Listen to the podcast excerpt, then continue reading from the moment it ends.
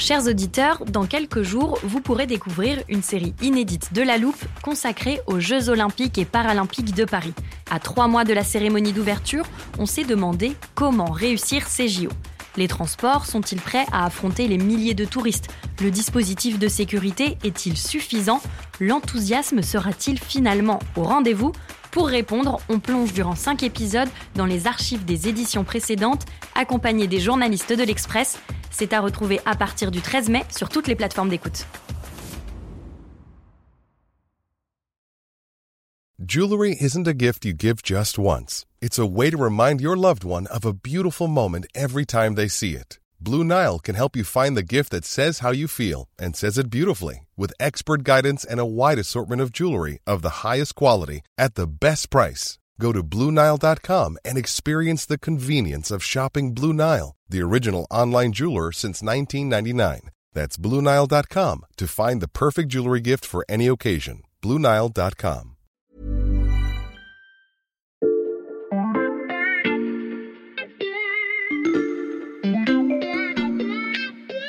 Salut, c'est Xavier Yvon. Nous sommes le jeudi 20 avril 2023. Bienvenue dans La Loupe, le podcast quotidien de l'Express. Allez, venez, on va écouter l'info de plus près. Je ne sais pas vous, mais moi j'ai bien besoin de soleil, et ça tombe bien. C'est exactement ce que m'a promis Corentin Pénarguéard, journaliste au service Monde de l'Express, quand il m'a proposé ce petit voyage. La destination est secrète, mais toutes les coordonnées sont déjà dans le téléporteur. Il ne reste plus qu'à appuyer sur le déclencheur. C'est parti Alors, j'ai atterri sur une grande terrasse. Il y a des transats, des tables, des parasols hyper modernes. Pas forcément énormément de monde, mais ça a l'air quand même très luxueux et il fait bien plus chaud qu'à Paris. Salut Xavier et bienvenue. Salut Corentin, merci. Euh, cet endroit est superbe, on est où? Alors, je vais pas te gâcher la surprise tout de suite. Tout ce que je peux te dire, c'est que on est dans un hôtel ultra moderne, encore un peu en chantier. Mhm. Et autour de toi, il y a vraiment euh, tout ce qu'il faut pour passer du bon temps euh, des piscines, des spas, des activités nautiques, des restaurants, des concerts. Ça donne vraiment envie. Alors, est-ce que toi, par contre, tu peux me dire si tu as une idée de l'endroit où on se trouve? Oh, écoute, il fait vraiment très très chaud. Je vois des montagnes rocailleuses dorées derrière nous, donc j'ai l'impression qu'on est dans un endroit assez désertique. Et avec tous les divertissements que tu m'as décrits, Corentin, j'aurais pu dire Las Vegas. Mais en même temps, je sens comme un air marin. Euh, D'ailleurs, c'est quoi ce bâtiment derrière nous? On dirait un vaisseau spatial avec tous ces miroirs. Non, non, ça t'inquiète, c'est juste la réception de l'hôtel. Bon, je vais essayer de faire un pari.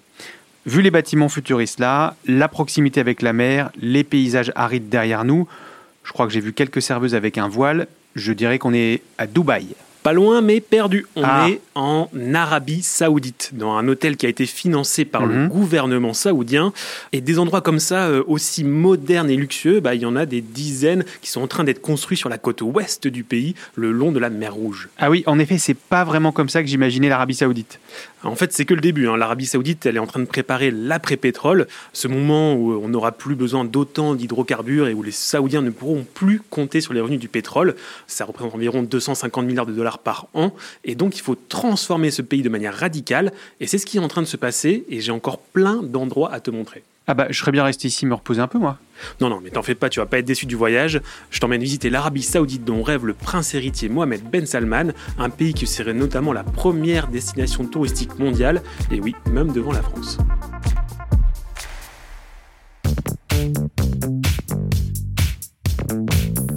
Es prêt Xavier? Parce que dans cet épisode, on va vraiment faire chauffer le téléporteur. Corentin, tu attises ma curiosité, mais avant qu'on s'en aille, est-ce que tu peux m'en dire un peu plus sur l'endroit où on se trouve?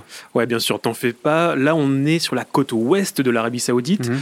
Entre la mer Rouge, donc face à l'Afrique, et les montagnes du Hijaz derrière nous.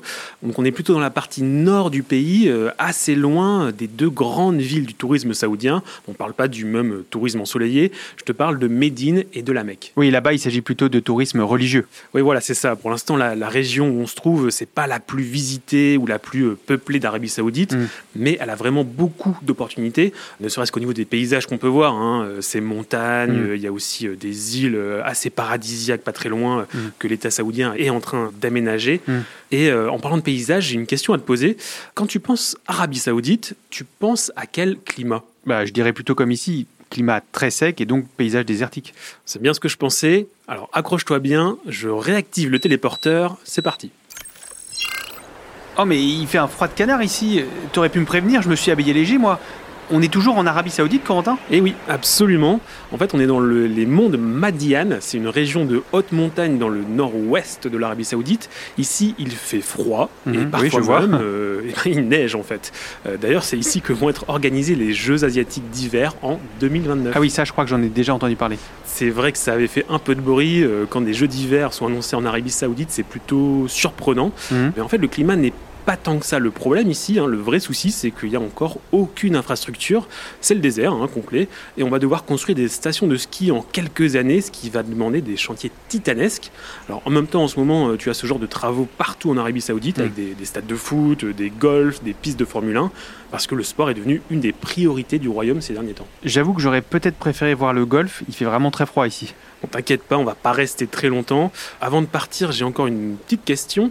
Si je te demande de visualiser le monde des affaires en Arabie Saoudite, Mhm.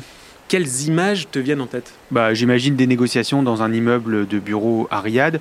Je pense qu'on parlerait beaucoup de pétrole et nos interlocuteurs porteraient des robes blanches et des voiles à carreaux rouges. Ok, tu risques d'être encore un peu surpris. Je vais relancer une dernière fois le téléporteur. C'est parti. Bon alors, t'en penses quoi? Alors là, je sais pas trop quoi dire. Euh, on est dans une sorte de ville futuriste. Il y a des bâtiments en verre et des miroirs partout, plein de passerelles, des robots. Ça grouille de monde et on dirait même qu'il y a des sortes de taxis volants. On est dans le futur, non? Exactement, en fait, on s'est déplacé dans l'espace, mais aussi dans le temps, en 2040. Et là, on est à l'intérieur de The Line. C'est une ville futuriste à Niom, une région utopiste ultra moderne dont rêvent les autorités saoudiennes. Mhm. On est toujours sur la côte ouest du pays, tout au nord cette fois, pas loin de l'Égypte et Mhm. d'Israël. Alors dès le départ, ça a été présenté comme la ville du futur, une ville propre, confortable, avec du travail pour 9 millions d'habitants d'ici euh, 2045. Et pas très loin, il y a même un centre de très haute technologie. On parle d'une sorte de Silicon Valley saoudienne. Une Silicon Valley saoudienne? Et d'ailleurs, euh, tout ce dont on parle depuis tout à l'heure, euh, le tourisme de luxe, le divertissement, le business, c'est euh, l'image moderne que le royaume saoudien veut donner. Et j'en parlais d'ailleurs avec un homme d'affaires local, et il me disait que ce qui nous manque en Arabie saoudite, c'est une Californie. Alors tout ce qu'on vient de voir, ce qui est mis en œuvre en Arabie saoudite aujourd'hui, c'est, comme on le disait en introduction, pour tourner la page du pétrole et pour préparer l'Arabie saoudite au futur. Et pour ça, il faut absolument changer de réputation. Toutes ces illustrations sont très claires, Corentin. Je crois qu'on a saisi l'idée. On peut rentrer à la rédaction de l'Express.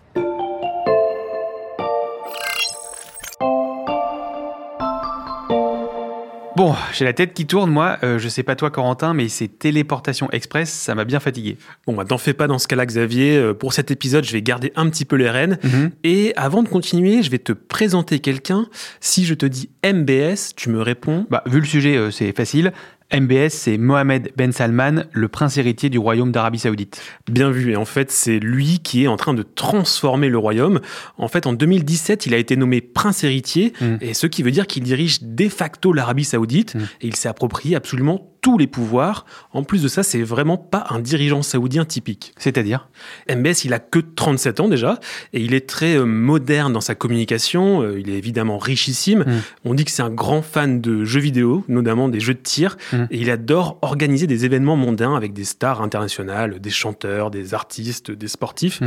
Donc il a un côté très jet set, mais aussi un côté très sérieux, et il donne l'image de quelqu'un qui bosse euh, non-stop. Mm. Et il veut aussi changer l'image de son pays, mais aussi son pays tout court. Sur le plan économique d'abord, euh, on l'a vu dans tous les endroits où on est passé, il veut que l'Arabie saoudite devienne la première destination touristique mondiale avec euh, plus de 100 millions de visiteurs par an.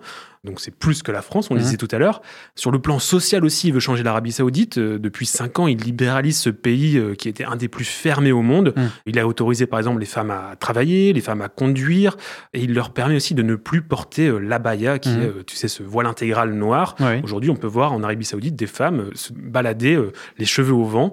Et tous ceux qui connaissent l'Arabie Saoudite, ils te le diront, les changements depuis quelques années, ils sont vraiment vertigineux. Et donc, MBS fait tout ça, comme tu disais, pour tourner la page du pétrole.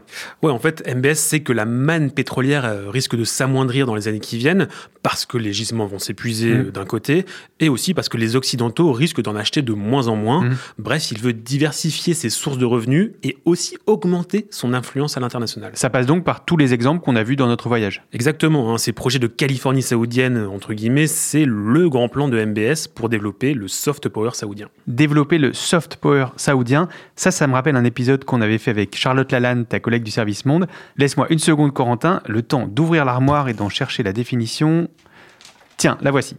La force militaire ne suffit plus à un État euh, pour euh, peser sur les décisions des autres et d'autres outils servent en fait à travailler son image de marque auprès des autres pour euh, se rendre attractif à leurs yeux et in fine donc réussir à les influencer sans recourir à la force. Travailler son image de marque, c'est exactement ce que fait MBS et il est bien aidé pour ça par euh, des grands groupes de consulting américains Mm. comme McKinsey hein, qu'on connaît bien.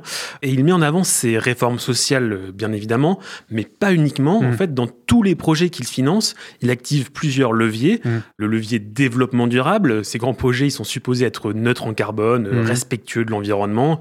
Bon en vrai c'est assez clair que ces projets ils polluent euh, énormément et qu'ils transforment les espaces naturels bien évidemment. Il y a aussi le levier historique qu'il active. Avant MBS, en fait, le passé pré-islamique de l'Arabie Saoudite, c'était un sujet tabou, comme si ça n'existait pas euh, Mhm. dans le royaume.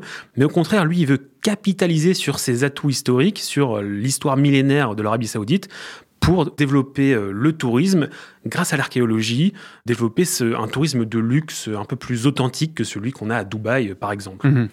Et enfin, MBS, il a aussi le levier technologique. Il veut attirer euh, des entreprises, euh, notamment des startups. Et pour être sûr de garder le contrôle sur ces entreprises, sur leur argent, bah, en fait, il a fait passer des lois qui forcent tous ces grands groupes qui opèrent en Arabie Saoudite à avoir leur siège social sur place, le plus souvent à Riyad. Et travailler son image de marque, ça passe aussi par le divertissement. Tout à fait. hein. Tout à l'heure, on parlait du ski euh, et des Jeux d'hiver euh, pour 2029. Mm. MBS, il a compris à quel point le sport était important pour l'image. Pour ça, il a vu l'exemple du Qatar, le petit émirat euh, voisin de Mm. l'Arabie Saoudite. On en a déjà parlé ensemble. Effectivement, et depuis 20 ans, le Qatar, avec la Coupe du Monde de foot en 2022, avec le PSG, tout ça, ça l'a placé sur la carte du monde. Mm. Et du coup, l'Arabie Saoudite s'est acheté le club anglais de Newcastle euh, Mm. il n'y a pas si longtemps. Elle rêve d'accueillir la Coupe du Monde en 2030. Elle s'est aussi payé Lionel Messi comme ambassadeur officiel du tourisme saoudien Mhm. et même Cristiano Ronaldo, euh, qui était un des meilleurs joueurs du monde, pour jouer dans euh, son petit championnat saoudien. Mhm. Et d'ailleurs, il n'y a pas que le foot. L'Arabie Saoudite s'est aussi dotée de son propre circuit international de golf. Euh, Elle s'est acheté son Grand Prix de Formule 1. Mhm. Et aussi au niveau de la culture, les Saoudiens ont fondé un festival international du film à Jeddah et aussi un des plus grands festivals de musique électro dans le désert loin de Riyad, alors qu'il y a 10 ans, la musique était encore interdite en Arabie Saoudite. Ça fait effectivement beaucoup de grands changements. Tout ça pour développer le soft power donc de l'Arabie Saoudite. On peut refermer l'armoire. Corentin, qu'en est-il des relations diplomatiques de Riyad? Bah, écoute, là aussi, ça change beaucoup et Mhm. très vite. Alors évidemment, l'Arabie Saoudite, c'est un pays central au Moyen-Orient. Son allié le plus proche, ce sont les Émirats Arabes Unis, juste à côté. MBS a fait la paix avec le Qatar l'année dernière après des années de blocus. Mhm. Et maintenant, il a ouvert deux autres grands chantiers diplomatiques avec des pays avec lesquels l'Arabie Saoudite a toujours eu des relations euh, compliquées euh, pour le moins. C'est euh, l'Iran et Israël. Alors commençons avec Israël. En fait, comme l'Arabie Saoudite est le pays gardien des villes saintes de l'islam, il refuse catégoriquement de reconnaître l'existence d'Israël. C'est simple, hein, quand tu voyages avec la compagnie euh, aérienne saoudienne, euh, Israël n'existe pas tout simplement sur les cartes. Par contre, en coulisses, c'est un peu différent. MBS vient d'une nouvelle génération de dirigeants arabes, moins hostiles à l'État hébreu. Et en fait, tu as de plus en plus de business entre les Saoudiens et les Israéliens. Mhm. Alors, on est loin d'une reconnaissance officielle entre les deux pays, mais leur relation officieuse est plutôt bonne. Et avec l'Iran? Alors avec l'Iran, les relations étaient mauvaises de manière très officielle. hein. Euh, Mhm. ça vient d'abord d'une opposition religieuse, puisque l'Arabie saoudite, euh, c'est le leader du monde sunnite, l'Iran le leader du monde chiite, Mhm. et les deux pays soutiennent des camps euh, différents dans plusieurs conflits du Moyen-Orient, euh, le plus important étant au Yémen. Mhm. Là aussi, avec l'Iran, on a une évolution, puisque euh, l'Iran et l'Arabie saoudite ont euh, signé un partenariat euh, cette année. Ils ont repris le dialogue après euh, six années de froid entre les deux pays. Et en dehors du Moyen-Orient, Corentin, on sait que l'Arabie Saoudite est une grand allié des États-Unis. Ouais, mais ça aussi, ça pourrait changer sous MBS. Mhm. En fait, Trump aimait beaucoup euh, Mohamed Ben Salman et il l'a protégé d'une certaine façon pendant des années, mais les rapports sont beaucoup plus froids depuis le retour des démocrates au pouvoir euh, Mhm. aux États-Unis. En fait, pendant la présidentielle américaine de 2020, Joe Biden, il avait eu des mots très très durs contre MBS et il refusait carrément de le rencontrer. Il voulait Mhm. voir que son père, euh, le roi Salman. Bon, finalement, l'été dernier, Biden a visité l'Arabie Saoudite et il a été obligé de rencontrer MBS pour euh, que l'Arabie Saoudite augmente sa production de pétrole. Mm. Et d'ailleurs, MBS euh, a refusé de le faire. Aussi, l'Arabie Saoudite essaie de développer des nouveaux partenariats, euh, davantage avec l'Asie notamment. Mm. On parlait de la signature de l'accord entre l'Iran et l'Arabie Saoudite. Il a été signé en Chine et ça, c'est vraiment pas anodin. Sur le papier, MBS semble donc prêt à tous les efforts pour rendre son pays attractif et raisonnable aux yeux des Occidentaux. Est-ce qu'il y parvient vraiment? Bah, en fait, ce que montre la visite de Biden l'été dernier, c'est que les dirigeants occidentaux n'ont pas vraiment le choix. MBS, il a 37 ans et on sait qu'il va rester à la tête de l'Arabie Saoudite pendant des années et des années. Donc tout le monde reconnaît euh, à MBS ses efforts pour moderniser l'Arabie Saoudite, mais on sait aussi qu'il reste un prince euh, autoritaire, sanguinaire et donc en théorie infréquentable.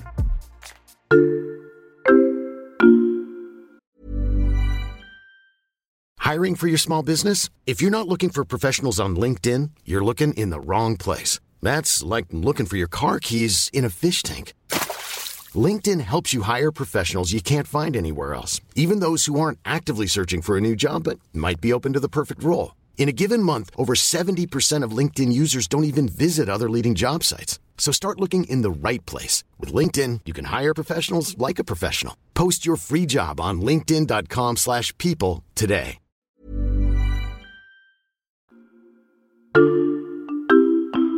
Xavier, est-ce que je peux te demander de sortir le chronomètre de la loupe? Oui, bien sûr, mais pourquoi? Bah, en fait, dans ton dos, j'avais demandé à l'équipe de la loupe de t'en préparer un pour résumer en 30 secondes l'affaire Khashoggi. On l'écoute. La mystérieuse disparition du journaliste saoudien Jamal Khashoggi. L'éditorialiste du Washington Post a-t-il été victime de ces critiques contre le prince Ben Salman? Riyad avait affirmé que Jamal Khashoggi était entré le 2 octobre au consulat d'Istanbul et selon eux, il en était ressorti. La Turquie disposerait d'enregistrements vidéo de l'intérieur du consulat. Jamal Khashoggi y aurait été détenu, torturé puis assassiné. Le prince héritier Mohamed Ben Salman a ordonné le meurtre du journaliste Jamal Khashoggi. Alors cette affaire, euh, encore aujourd'hui, c'est une grosse épine dans le pied de Mohamed Ben Salman, parce que Khashoggi travaillait pour le Washington Post, il était connu euh, à l'international, et les conditions horribles de sa mort ont fait que MBS est devenu infréquentable pendant des années. Alors dès qu'il est arrivé au pouvoir, euh, Mohamed Ben Salman, il a mené des vraies purges dans les cercles dirigeants saoudiens.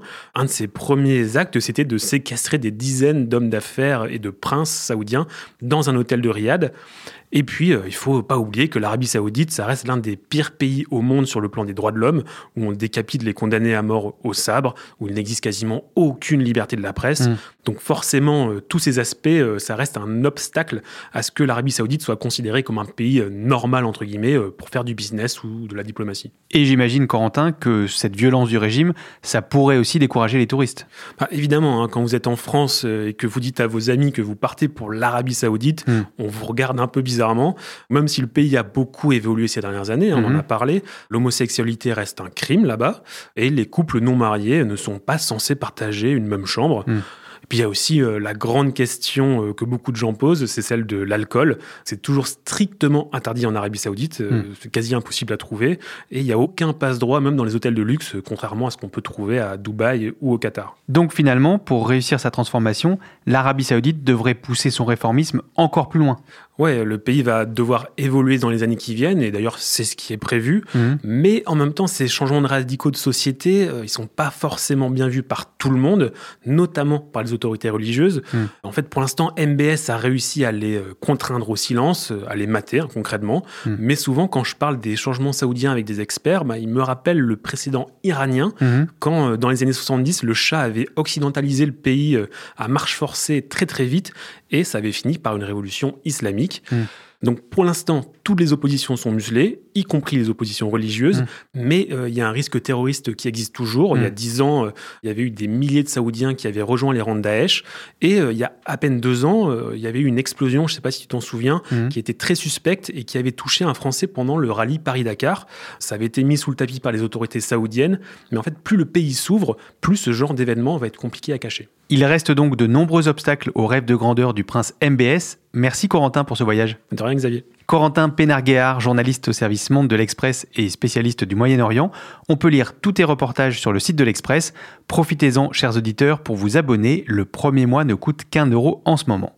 Et pour ne rater aucune des analyses géopolitiques de nos experts, pensez aussi à suivre La Loupe sur votre plateforme d'écoute préférée, par exemple Apple Podcast, Spotify ou Podcast Addict. Si ce voyage vous a plu, on vous invite aussi à nous laisser un avis ou à nous mettre des étoiles. Cet épisode a été écrit par Mathias Pengili, monté par Ambre Rosala et réalisé par Jules Cro. Retrouvez-nous demain pour passer un nouveau sujet à la loupe.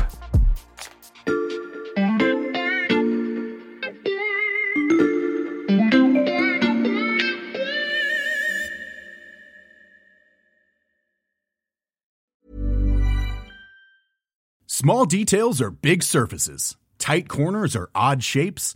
Flat, rounded, textured, or tall. Whatever your next project, there's a spray paint pattern that's just right. Because Rust new Custom Spray 5 in 1 gives you control with five different spray patterns. So you can tackle nooks, crannies, edges, and curves without worrying about drips, runs, uneven coverage, or anything else. Custom Spray 5 in 1. Only from Rust